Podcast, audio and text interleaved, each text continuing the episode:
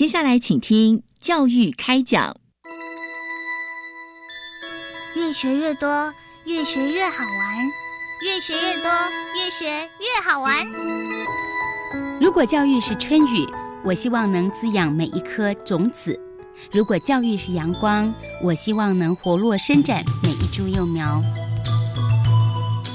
聆听学子心声，分享教学心得，关怀环境变迁。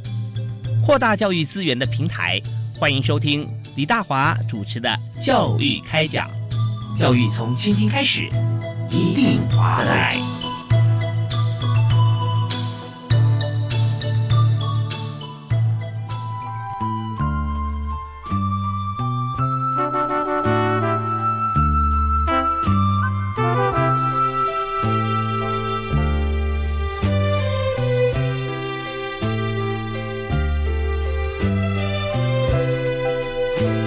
各位亲爱的听众朋友，大家好！非常欢迎您锁定国立教育广播电台，在每个礼拜一跟礼拜二晚上七点零五到八点收听教育开讲节目。我是李大华。我们在今天节目里面，我们谈的是非常对于学生来讲哈，尤其是高中同学，还有对于大学端的呃行政或者说教育单位的朋友来说哈，是非常重要的显学，也就是谈到大学招生专业化以及校务研究的结合。呃，校务研究 I R 这个部分在，过去这个呃三四年间哈，那大家呃都会有很多的这个思考，思考的面向包含了自己的学校，也包含了整体啊，在这个教育场域里面啊，大学端呃看未来哈，以及看我们学生呃的发展。那在今天呢，我们就特别邀请在这部分啊，其实呃学有专精，而且为大家来从事很多的分析研究。今天要和大家来分享，就是国立中山大学师资。培育中心的副教授郑文郑博士啊，博士你好，主持人好，各位听众朋友大家好，非常欢迎您哈，呃，到我们节目里面跟大家分享这个重要的议题，因为一般同学在在看待大学的系所的时候哈，因为在高中嘛。呃，对他们来讲，真的也是念了一辈子的书啊。然后要去选选系所的时候啊，那当然自己会思考到的他的未来。但相对来说，对于大学段来讲，其实现在我们的学生生源也比较少嘛啊。那学校怎么样能够找到？其实呃，对大家来讲，都是把时间花在刀口上的。同学啊，能够进入校园里面继续呃接受老师的教导指导，在大学四年研究所或者博士班，然后最后能发扬光大，这彼此来说都是很重要的重点啊。怎么样能够聚焦啊？是，所以呃，我们今天在谈大学招生专业化这个部分啊，首先就想先和呃听众朋友来分享啊，到底呃我们的招生专业化啊是什么啊？那大学为什么要推动招生专业化呢？那事实上，招联会在一百零三年的时候啊，他就提出了大学招生及入学考试方案的一个调整方案。那他的说法就会，嗯，当时提出来的一个概念就是啊，嗯，在未来针对个人申请啊，应该要再强调就是书审这一块。嗯，那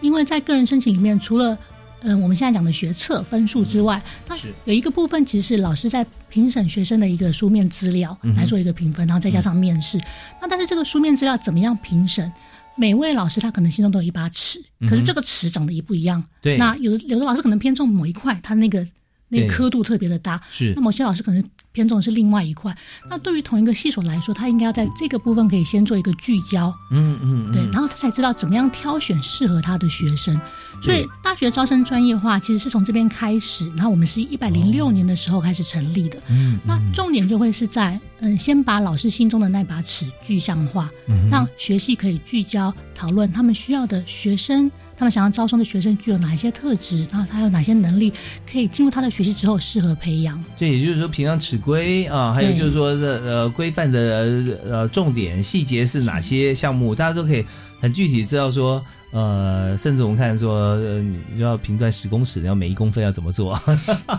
这些想起来就很困难呢。因为很多老师也觉得，就我们举个例子来讲哈，就像呃，歌唱评审好了，嗯，是啊，我们就定出来嘛，有台风啊，有音色啦，有音准啦，哈，还有还有态度啊这些等等。好，那但是每个人看到每一单项都给你二十分的空间，那有些老师呃或评审觉得说，这唱真的很好哈，那这一项目二十分里面我就给他二十分。那有些觉得说他唱的真的很好啊，但是没有最完美，所以我只给他十七分啊。那这很多人调查出来，就就几位评审一合在一起的话，算那个平均成绩，有的时候就高的高，低的低，然后中间到底什么客观就就不知道。那如果各项比赛也就不是多数人了，但是大学入学这个部分是，那真的大家就会觉得呃一定要公平嘛，对啊，所以这一部分呃真的非常辛苦了啊。是那我们在在制定这个部分的话，有没有什么样子的一些呃过程啊，或者说有一些部分跟大家分享？是我们在这个定的评量尺规这边，我们一般叫做 rubrics，它其实就是一种评分的标准，还有老师期望的一个嗯具象化、具体化的一个评评分机制。嗯，所以我们一般呢、在推广的时候，都会跟学系的老师们说啊，其实你可以先从学系的教育宗旨跟育才特色来做着手。你需要怎么样的？呃，你想要培育什么样的学生？你希望他在那个 entry level 的时候，他会有怎么样的表现？嗯哼，那从这个地方来思考，学系希望收到怎么样的学生，然后学生呢，他会在高中三年休息完之后，他会展现出怎么样的一个学习能力跟一个学习的历程。嗯嗯，那这个部分呢、我们就可以具体化说，嗯，有哪一些具体的嗯学习表现啊，或者是他的一些嗯相关事迹可以呈现出来，那就会在尺规里面我们可以定定的一些面向。嗯，那徐明举个例子啊，比方说是哪些细所哈？那他尺规在他会有哪有怎么样的定定呢？是因为每个系所他在定定的方式可能不太一样。嗯那嗯，我举个例子来说好了，假设某一个学系他看重的是嗯，比如说学生一个领导领导的能力，嗯好，他在尺规的某一部分就会定定说，那他希望看到学生在参与社团的表现，他可能是杰出。好，那什么样叫做杰出呢？嗯，对啊，什么样对啊，怎么定义？主持人您的嗯杰出可能跟我的结束定义会有一些不太一样，呀，对不对？对，所以在尺规的面向上面，就会希望把什么叫做结束，它的具体表现可以比较明确的定定出来，让老师们可以做讨论。所以它可能的定定内容，定定内容可能会像是，嗯，学生在他最后嗯呈现出来的书审资料里面，他可以陈述参与社团或是相关活动的一个具体表现的事迹，然后提出相关的学习经验跟反思。嗯那这个可能就会可能会被定为这个学期认为杰出的呃领导能力的表现。嗯那但是如果是在优的部分呢，他可能就会是能够陈述参与社团或活动的具体表现事迹，并提出相关的学习经验。可是他可能就比较缺少的是，诶，他可能没有反思到说，对他自己，他经过这样的一个活动或经经过一个这样的社团，能够让他有什么样的反思，然后跟这个学习做连接，他可能少的是这一块。嗯，那如果再到下一个 level 是加的部分，他可能就比较只有在陈述他的嗯参与活动啊，还有具体表现事迹，可是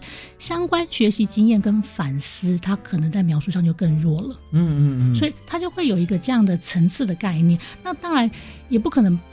百分之百的完全具体化，是 OK，所以这边呢，如果同学在呃填写志愿的时候啊，他可以参考啊，在大学端这些系所它的评量尺规，我不知道这个会公布了哈。是没有办法公布，不好意思对不对啊？那如果说对能参考就知道。举个例子来讲，如果今天呢，我是一位高中同学哈，我参加是呃围棋社哈，假设哈，那么我要应征的这我要去去希望能够进入的系所是跟呃广告行销啊相关的话，那我可能就写一段经验说，我就参加社团哈，那呃知道行销的话需要最好呃能够有所想法，而且能够呃加以沟通嘛，能言善道，呃这是最好。那我就写写一段经验说，哦，我过去参参大我高一的时候参加围棋社，就发觉说我跟学长姐哈，呃到各班去招募会员的时候呢，我们就呃说的围棋呃博大精深，有很多照片啊，说棋王的经历啊讲给大家听。就后来发觉那一年哈，呃我们招招到社员哈，呃不到五人，就第二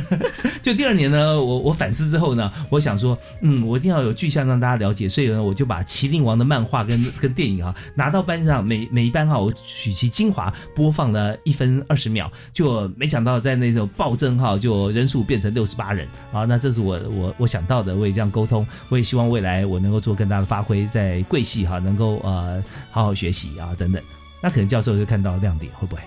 主持人您这个例子非常的好，他其实是围棋社，可是他要申请的是一个广告学系，是，那他怎么样从这个经验之中反思到跟广告学习的连接呢？嗯嗯，对，我觉得刚才那个例子就举得很好。可是他如果可以在这个部分再多说明一下，哎，他可以反思为什么麒麟王这件事情嗯可以让他的社员人数暴增。哦，是啊，他也许他就补充说，呃，经过思考，呃，推出《麒麟王》是因为呢，《麒麟王》它是由漫画跟动画呃结合的两种，所以呃，有些同学可能看过漫画，有些同学可能只看过动画。那我两者都跟大家介绍。那最重要一点就是说，嗯，《麒麟王》本身它就是一个从来不会下棋的人，嗯，这个是很好的例子。然后经过了呃，也许他有一些剧情的时空交错，呃，被他可能够呃看到哈，或者说能够呃跟这个几百年前的骑士哈沟通，然后呃经过的比赛，然后又有光环，所以在这个过程当中啊，大家看到一个短时间之内就可以入门的方式。事实上，我们在围棋社里面，我们也可以短时间教给大家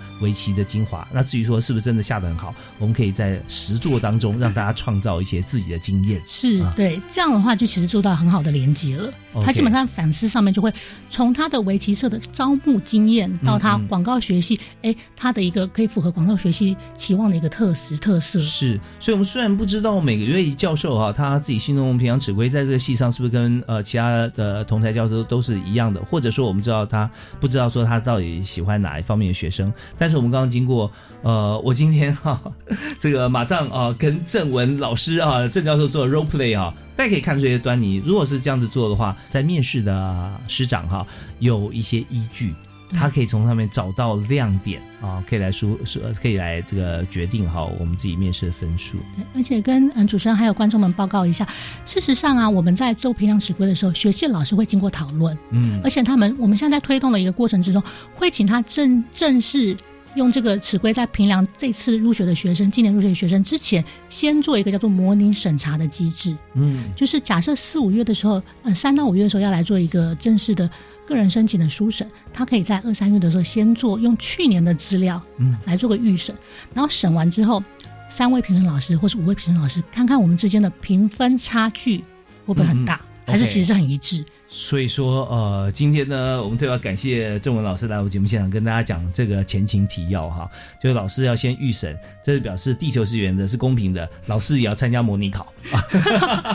有点模拟预模模拟审查的经验啦。哈。而且在这个差分的过程之中，如果差分过大，就会请学习老师可以再回去思考，是不是我们在尺规的定义上面不够明确。所以，老师您的看法跟我的看法可能不一样了。哦，在过往有没有这样做过？嗯，其实我们从一百零七年开始在推动的时候就已经加入这个部分了。一百零六年其实就是一开始试推嘛，然后到了一百零七年，三十所学校都加入的时候，就开始推动模拟审查，然后到今年是我们第四年了。嗯嗯，OK。所以我们常讲哦，呃，在节目里面跟大家分享，呃，老师最大的啊。快意人生的乐事就是得天下良才而教之嘛啊，所以每位老师他心中的良才可能有不同的形象，所以也因此会对于某位学生特别青睐，他分数就特别高了。那对于呃其他老师来说，这位同学在他眼中不错，但是也没有到那么好，所以中间我们就要评出来的分数就有差距。所以整体对于同学最公平的方式呢，就是每位老师他心中的这把尺是刻度是几近一致了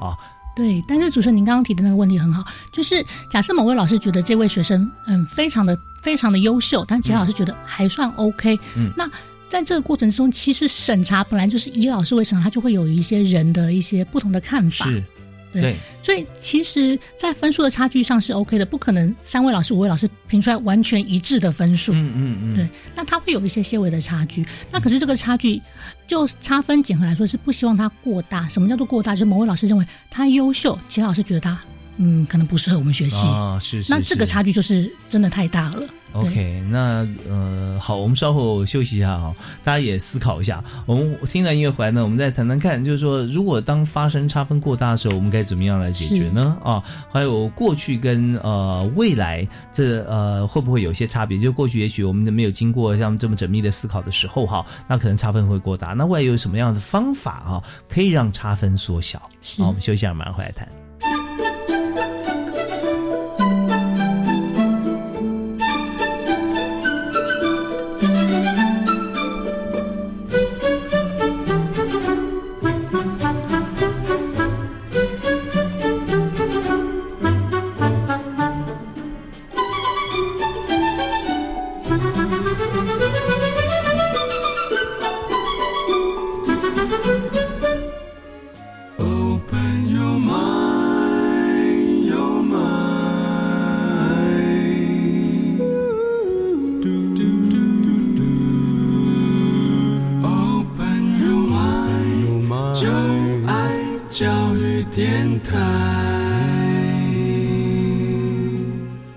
欢迎您在每个星期一跟星期二晚上七点零五到八点锁定教育广播电台收听教育开讲。那大华为您今天所介绍这个话题非常重要啊，就是我们许多的现在高三的同学啊，经过了学测，那马上就要开始来进入大学了。大学之前我们就要先有面试嘛，那这是透过了这个多元入学方案中间的这个学测的部分啊。那当然在今年呢，我们看就是一百一十年哈，也。就是在在印巴克刚啊的同学，今年呃试用，我们中间还有一个叫做在学习的过程中哈，我们有自己的 portfolio 哈，EP e portfolio 就是学习历程档案。那这边我们是一个重要依据，跟以往比起来已经不同了。但还有剩下其他，就像自传啦啊这些部分，其实也是可以让自己的亮点增加。所以我们今天呢，就特别针对这一部分呃，请到专业的来宾，是国立中山大学师资培育中心的副教授，同时也是。是啊，在我们在今天在讨论大学招生专业化跟校务研究啊结合这一部分的专家郑文博士啊，郑老师你好，主持人好。是，那呃，在目前哈，其实紧锣密鼓啊，大家都在在准备。那学生，我们刚刚在前一阶段提到说，学校怎么样准备呢？其实准备我们呃要符合平常指挥，我们平常指挥是不会公布的，可是会公布一个大方向嘛，是对不对？那我们在这边，我们想说来谈一下，在这过程里面，我们要去啊申请这个系所面试的时候哈，呃，大概同学应该从哪个方向来准备？那教授呢是怎么样来缩减他们心中这个呃指规？的落差，因为我们现在其实，在招生专业化里面的推动啊，有几个方向。第一个就是刚才我们前段讲的，在分数的差距上面应该怎么处理。其实，在分局的差分数，如果两位老师、三位老师打的分数很不一致的状况之下，第一个部分通常会是先请学期去检核他的尺规是不是设计的有问题，所以才会说大家可能看的不太一样。您您觉得很优秀的，可是我可能觉得可能不适合。嗯嗯，对。那差分结合几个做法，嗯。有一些做法上就会是第一个，有些学期如果他老师够多，他可能会有第三位，就是额外再增加其他位老师在做另外的评审，就有点像我们其实那个大学老师在写科技部计划，嗯，两位委员评分，假设落差很大，就会有第三位委员加进来，是是，对，那这是一种方法，不过，呃，比较少学习会这样做，因为其实。大学老师在评分上面人力其实还蛮吃紧的，因为学生申请数目如果多的话，其实评审老师也没那么多。对，所以还有其他的做法，就会是请他们要去确认到底这个差分是怎么产生，所以就会有个叫做评审后的共识会议，嗯，差分检核会议。对，在这个情况之下，假设有差分的产生，老师们就会讨论说，哎，啊，为什么 A 老师会给很高分，但是 B、C 老师可能觉得他的分数没有那么高？嗯哼，那他们就会再来做一个讨论跟聚焦。OK，对，那呃，其实差分这件事情啊，也是一个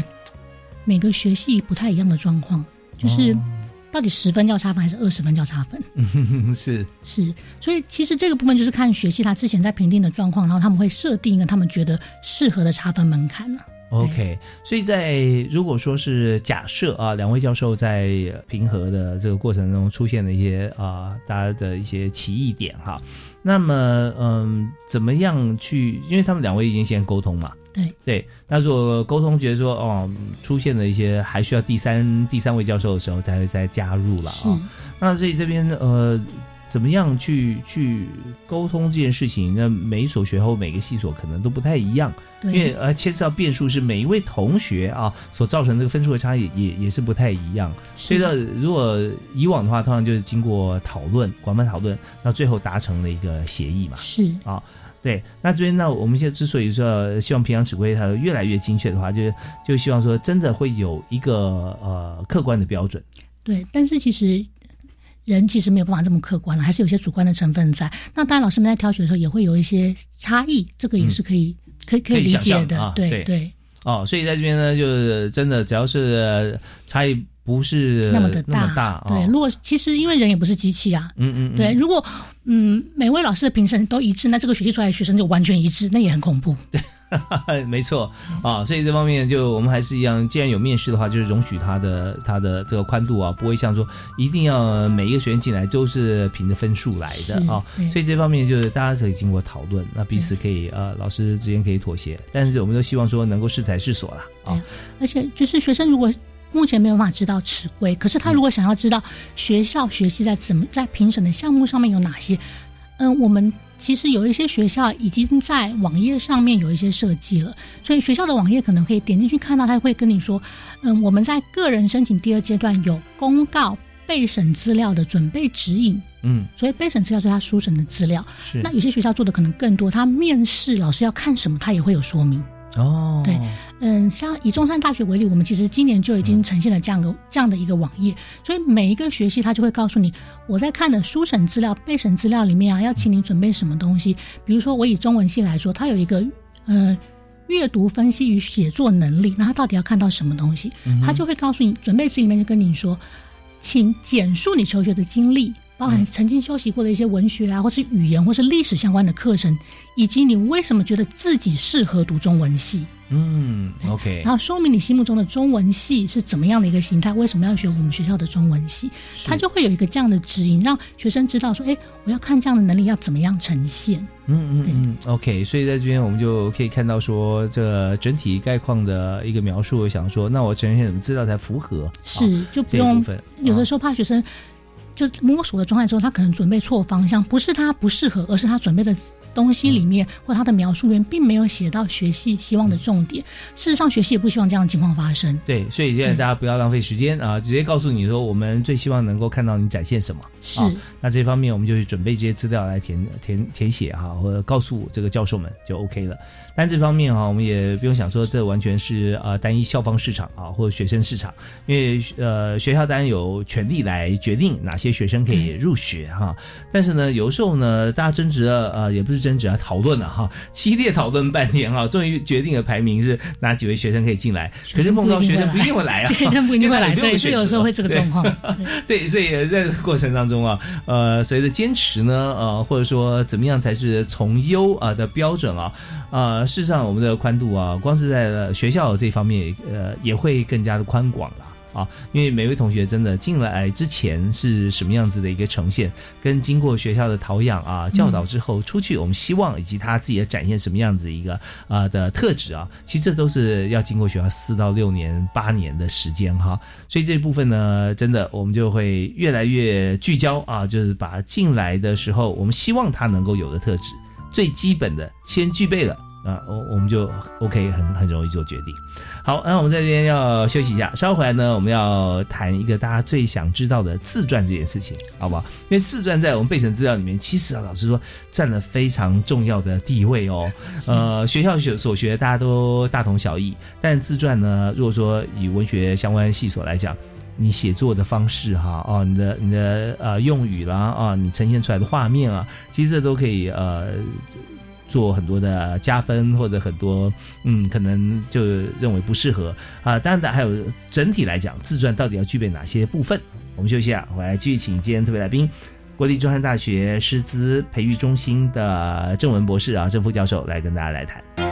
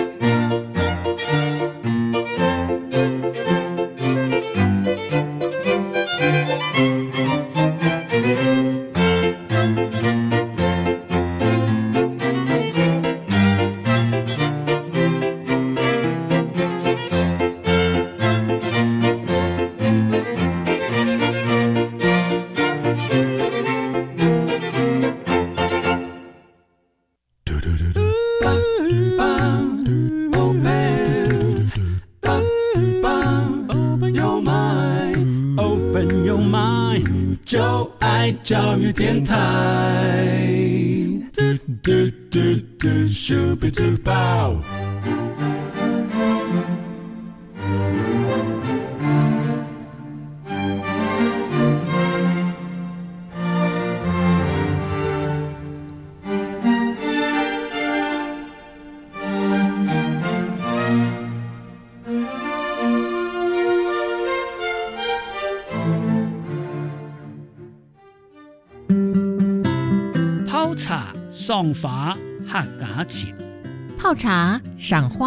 客家情，客音风情美如画，谱写客家好乐音。欢迎大家来到教育广播电台官网 Channel Plus 主题频道，搜寻“客音风情画”，客音风情发，让我们一起聆听客家好音乐。我希望我的孩子拥有国际视野，最好能从小就选读第二外国语。目前国中小学从一年级起可以选读新著名七国语言，一周一节课。不止新著名二代孩子可选读，也请各位家长鼓励孩子或有兴趣的学生一起加入选读。好哦，那我要来鼓励孩子多多选读，未来才能具有跨国行动能力。我要参加。以上广告由教育部提供。有网友介绍一个投资网站，每个月保证获利二十趴，哎，这么高的获利，就算股神都办不到。小心是诈骗！可是网友说他真的有赚到钱。你连网友的真实身份都不确定，怎能随便相信他的说辞呢？最近投资诈骗很多，要是网站突然关闭了，你的本钱找谁讨？投资还是找政府核准销售的金融商品才有保障。以上为刑事警察局广告。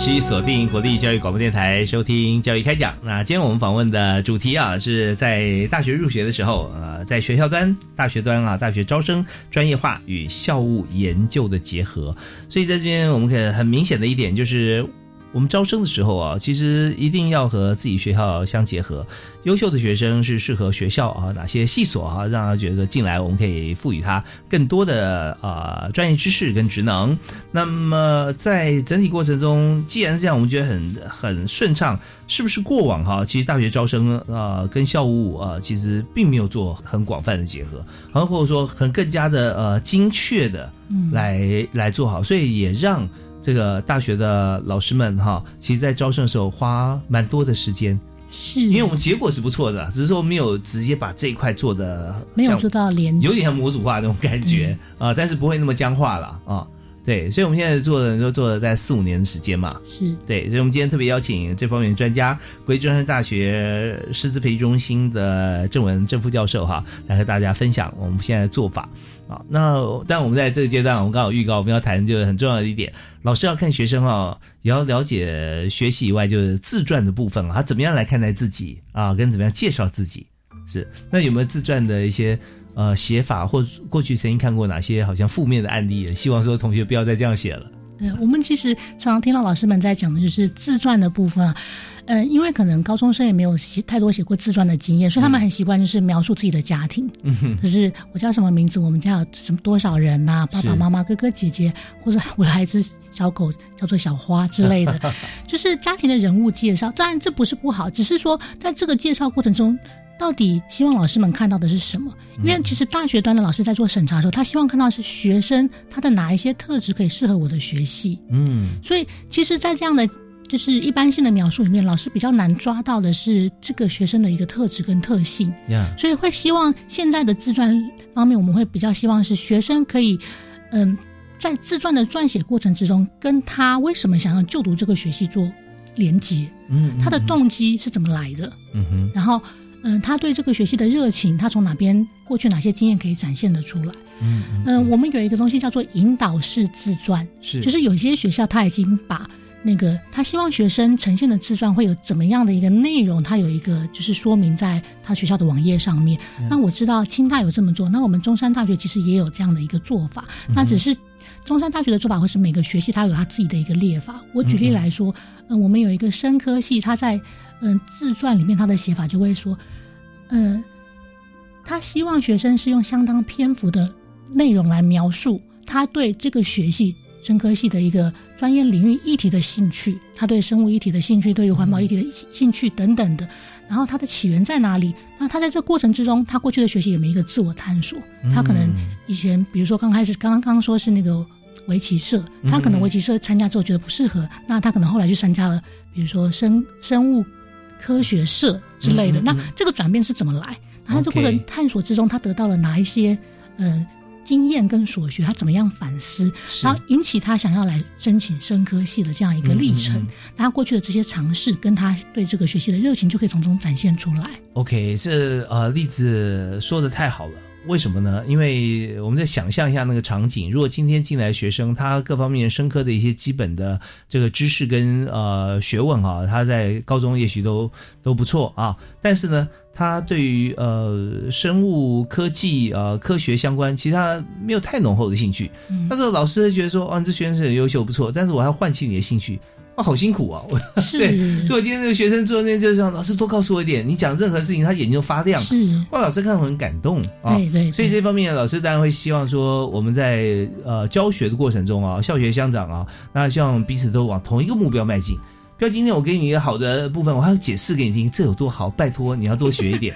那这就完全违背了这个呃学术啊教教学啊当中的一些呃过程哈、一些好的一些一些方呃方式。所以，如果说今天我们在志愿上，大家要填写志愿，因为我们自己去选六六个志愿嘛，因为都是自己想要进去的啊。因为我们现在其实有很多的系所啊，大家可以去去选。所以，既然想要进去，就要充分展现出来，也是真实的你自己为什么那么想进去。对，这个也是其实我们对于就是这一次新课纲的一个很大的期许，因为在这次课纲的一个改革过程之中，它事实上让学生在高中的时候就有一个试探的机会，嗯，他的一个自主学习啊，他的一些弹性学习时间，就可以相较于过往的学生，他可能学习的时间都是学科占的满满的，然后每一个人的课表都是一样，对，那其实就。比较嗯、呃、少时间跟机会去探索他个人的兴趣到底在哪里？对，有时候你反正写说哦，我其实没有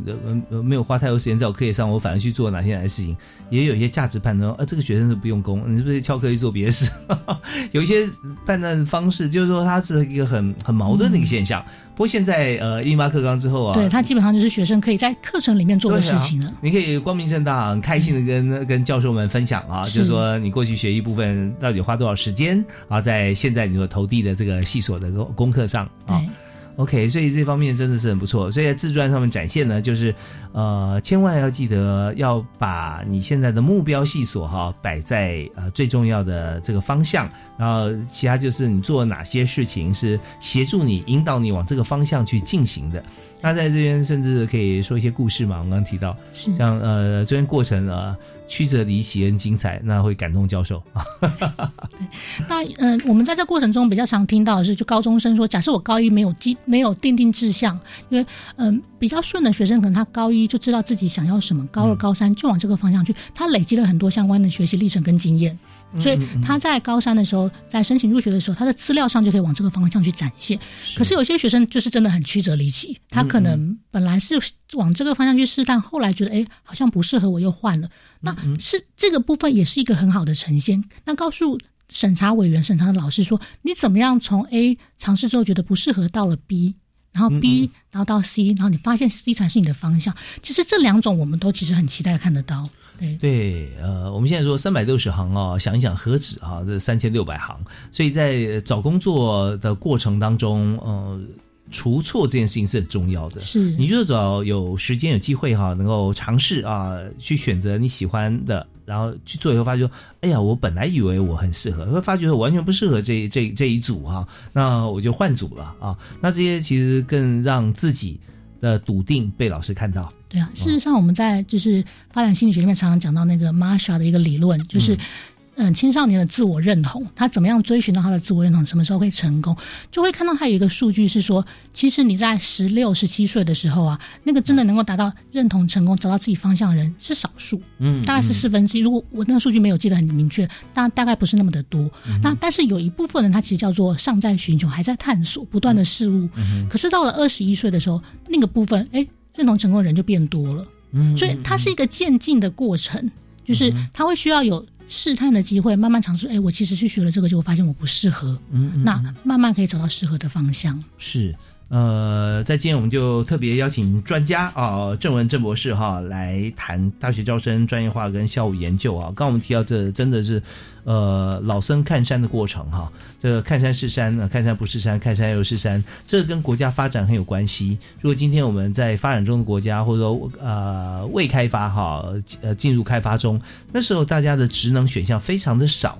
你在毕业之后甚至没毕业，你只能做这些，那也不用选择了啊。那做了一辈子，发觉错的也没关系，反正就是我只能做这个。呃，在开发中的时候，你就发觉说，在中间你也许可以做一些互换啊，或者跳跳动啊，那呃，但是选择还是不是很多。呃，但是在已开发啊、以现在的职场来讲，可以又是全球化。所以可以做的事情，其实一个人就可以做很多样式。最后你选择是一个呃超脱呃温饱的选择，就是说做什么是你可以自我实现。是，那这时候呃特别的幸福，但是一开始也特别的多元，那我就鼓励大家多尝试了啊。是所以我们在现在多元入学方案里面哈、有这么多种的途径，特别是在自传方面，我们在选择这个系所之前，我们在高中又有三年时间可以多所尝试不同的科别，这是好事。我们休息啊，稍后回来呢，我们继续谈有关于在今年哈，如果大学招生专业化跟校务研究结合的这个过程当中哈，那么结合校务研究 IR 的招生策略哈，大概有哪些？我们再请教授跟我们来分享。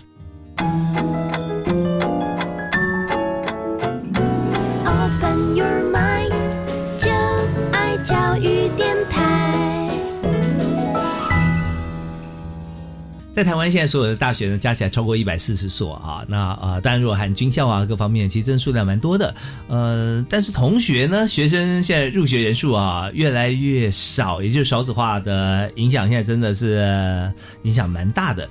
相对来讲，比以往呢能够进入学校机会单多，现在大概就百分之百吧。只要你想念大学，几乎都是没有问题啊。是呃，可是当然我们知道，要念大学跟要念想念的系所哈，这时候呃，我们还是需要做一些思考跟呃竞争。那在今天我们就来跟大家分享，在学校怎么样挑选学生，在学生如何能够选择进入自己适合的系所。那我们有呃很多种呃方法，入学管道是多元化的。不过我们来看现在最大宗的应该就是呃在学测入学了啊，真是啊，真是是个人申请这一块，个人申请。好，那个人申请呢？刚才我们的特别来宾啊，国际中山大学师资培育中心的郑文博士、郑副教授哈、跟我们来讲了自传要写得好啊，要看你要进去的这个系所，所以他还是要你有六个选择，千万不要只用一份自传哦啊，不是是是是，这个这个非常的重要。以往真的常常用一份自传我们打天下，是有看啊到，就是学生申请 A 校某个系，但是他用的是 B 校对对对的相关的自传，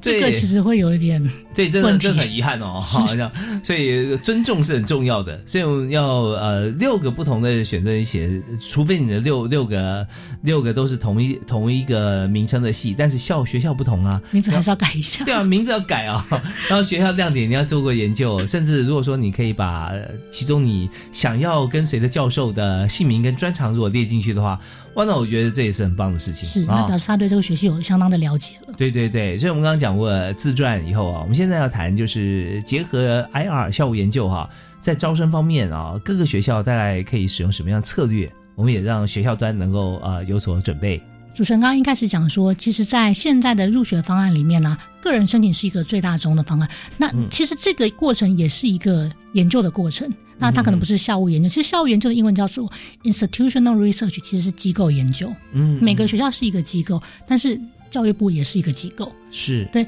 所以事实上，为什么会是个人申请最大宗？因为在学校端，我们其实有看到，个人申请进来的学生，他在每个学校的表现，可能不见得是那个学校里面就是入学管道里面进来最好的。可是，一般来说，他在我们所谓的就学稳定性，就是休退转、休学退学转学上面。表现来说是最稳定的。嗯，对，这事实上跟政策的设计也有关系啊。当你可以选择六个系的时候，你应该会是选择你比较觉得自己适合的学习去来选择是。那跟我们以往在就是考试分发，那你可能可以填好多个好多个学习，对，那个状况个、上百个是，然后落点在哪里？那可能就比较不是你真的非常非常喜欢想要念的一个学习。嗯所以它其实第一个这个部分也是一个研究。那像我们中山大学目前个人申请已经达到快六成的状态，也是因为我们在研究上面有发现，个人申请进来的学生，他的就学稳定性是很好的，嗯然后他的学习表现也不差。嗯嗯，OK，所以在个人申请方面哈，呃，这现在是学校来讲最稳定的一群啊同学。相对来说，因为学生思考过他到底适合什么，那当他填六个学系的时候，我们就觉得他其实是有做过相对应的功课的，他对学习有相当的了解的。对，那、呃如果说我们已经认知这一点的话哈，那在学校来讲，那学校大家要制定什么样的策略呢？嗯，是，嗯，其实各个学校的策略不太一样，因为我们刚才说校务研究 （institutional research） 嘛，每一个机构它在做校务研究上面，它都会有不同的议题，嗯，而且即使是同一个议题，它做出来的结果可能也会不一样。嗯哼，哦，比如说，嗯，最常听到就是各种入学管道进来的学生，哪一个在我学校表现的最好啊？嗯那可能不同情情况的学校，它的结果会不一样。有些学校可能是个人申请最好，有些学校可能会是考试分发好。嗯嗯嗯，对，所以这个很个别化。那校务研究这件事情的推广，其实教育部做的比大学招生专业化还要更早。它应该是在一百零三年的时候就开始推动，嗯就是各个大学进行自己的校务研究。是。那我们招生专业化正式推动是一百零六年，嗯事实上还晚了三年。那嗯，在校务研究上面，其实有很多不同的方法。嗯，如果要跟招生专业化结合的话，我们其实最常看到就是有一些叫做生源分析。哦，就是在我的学校里面呢、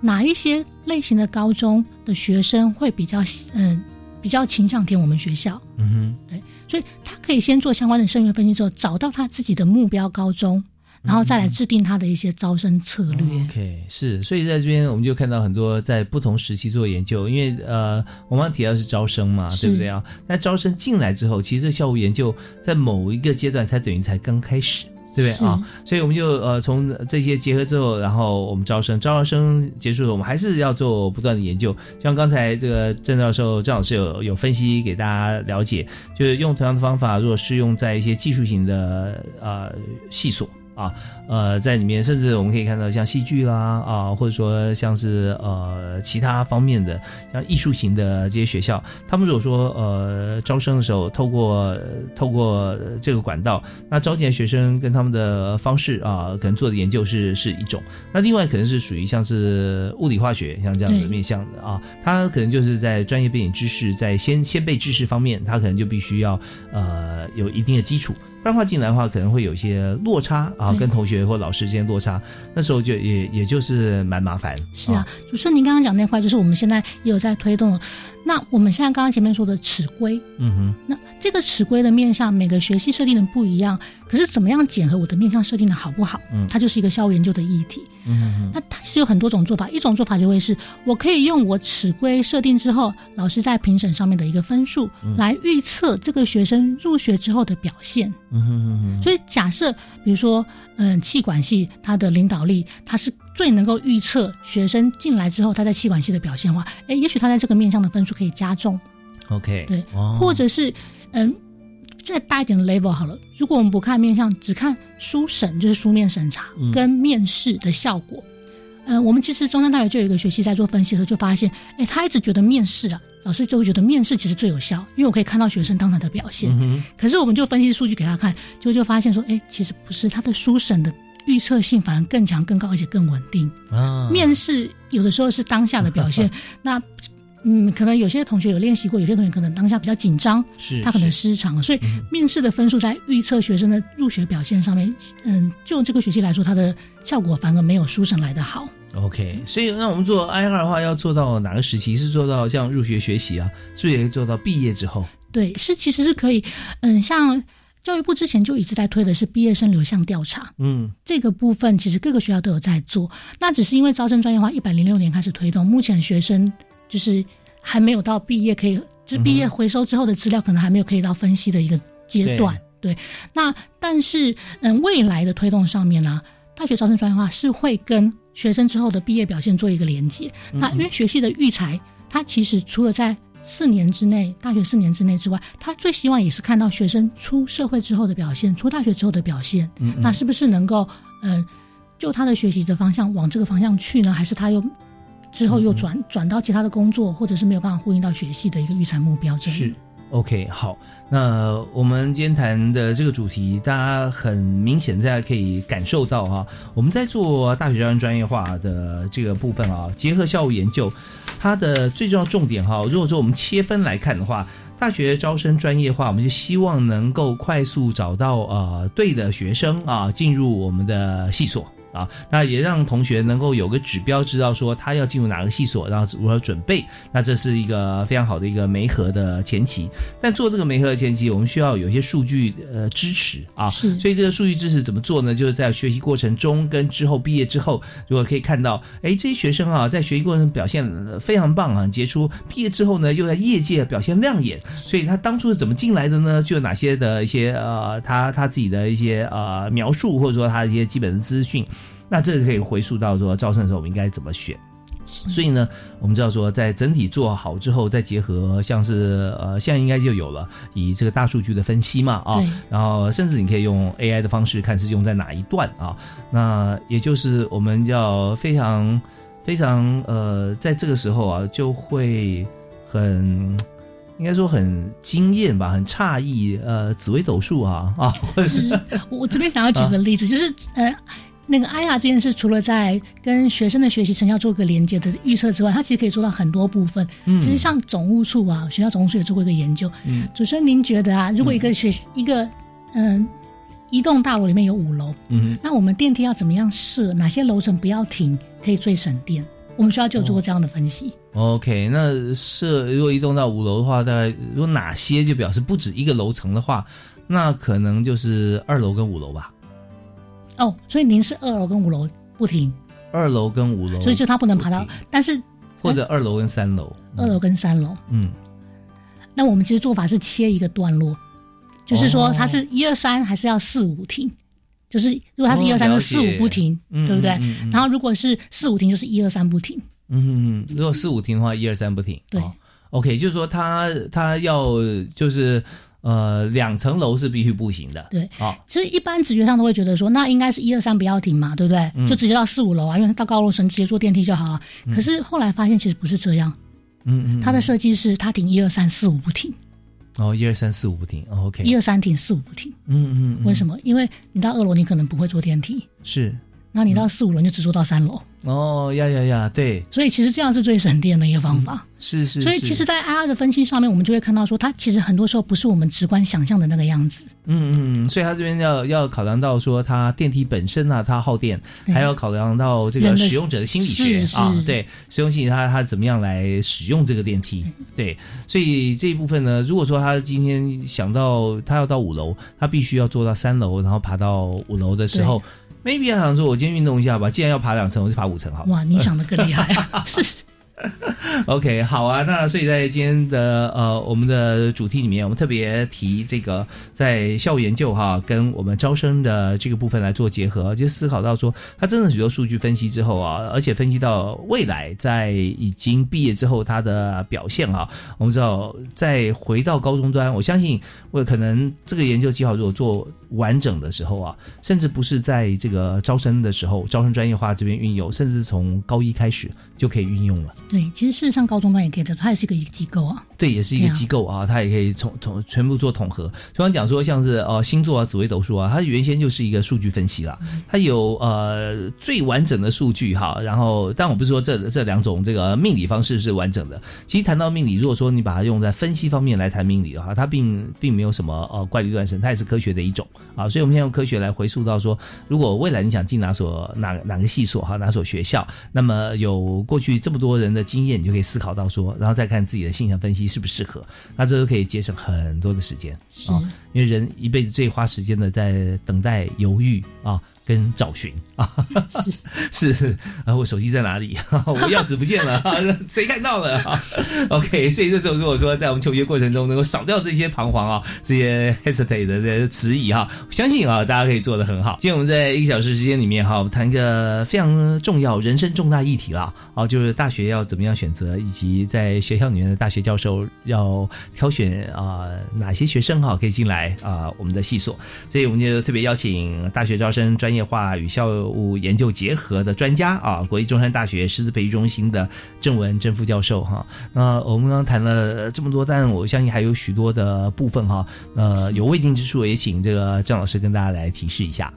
就是目前常常听到的一个问题，就是啊，高中生跟高中的老师们很担心这个学习历程档案，是就是高中现在课程之中要上传的一个学习历程档案，到时候会。会不会就变成大学的一个备审资料？他要做怎么样的一个内容才叫做完整的内容？所以大家很重视哦，因为这些资料都是要老师认证才能够填上去的。是没有错，但是我其实我们其实要强调一个点，就是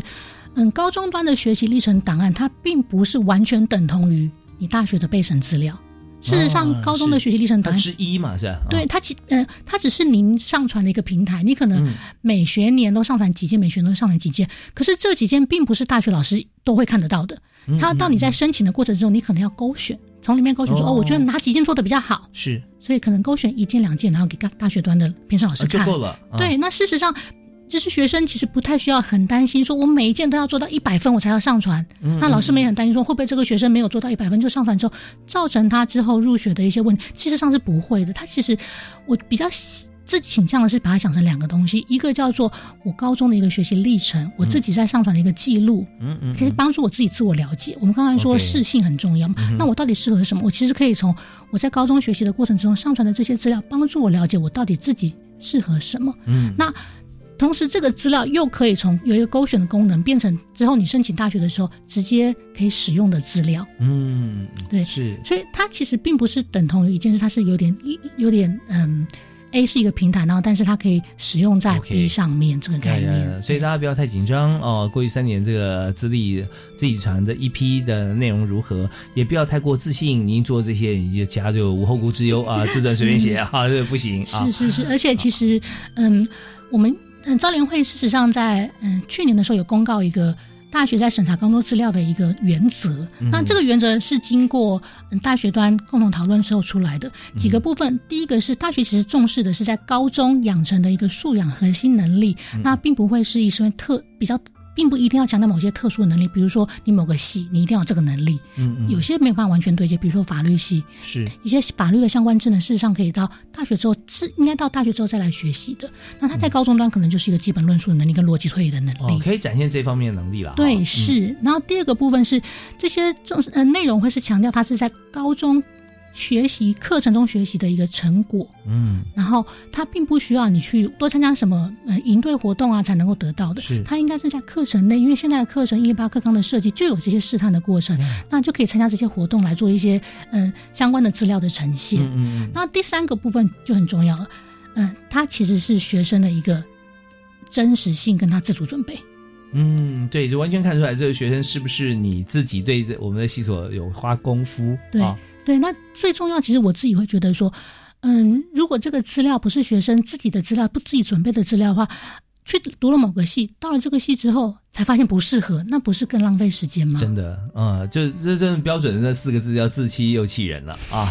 所以千万不要用 cheating 的方式。那而且老师在询问过程中，两句话一问，大家就知道。我们还有个面试，对面试，所以他是要需要一致性的。OK，但我还是觉得，其实就回复到个人了，到底适不适合我自己，只是最重要的。对对对，好，我们今天真的非常感谢我们的特别来宾，从招生专业化的这个呃角度里面哈，去跟大家来分享，在大学老师这边。所要准备的部分，让大家知道。另外，在同学你要这个准备你的这个备审资料的时候啊，哪些重要你要注意啊？哪些其实你不用太担心啊？那这些只要是你自己啊心之所想，以及你如实啊表现出来的话，那都是有机会啊。呃，那老师，我们在今天节目里面就很感谢您哈，介绍这么多啊，谢谢主持人，谢谢各位听众朋友，对，也感谢所有听众朋友收听啊。那我们呃下次如果有任何的呃新新的一些研究发展，我们也再度欢迎国立中山大学师资培育中心的副教授啊郑文郑博士啊，再到节目间跟大家分享啊。好，谢谢谢您，谢谢感谢大家收听，我们下次再会。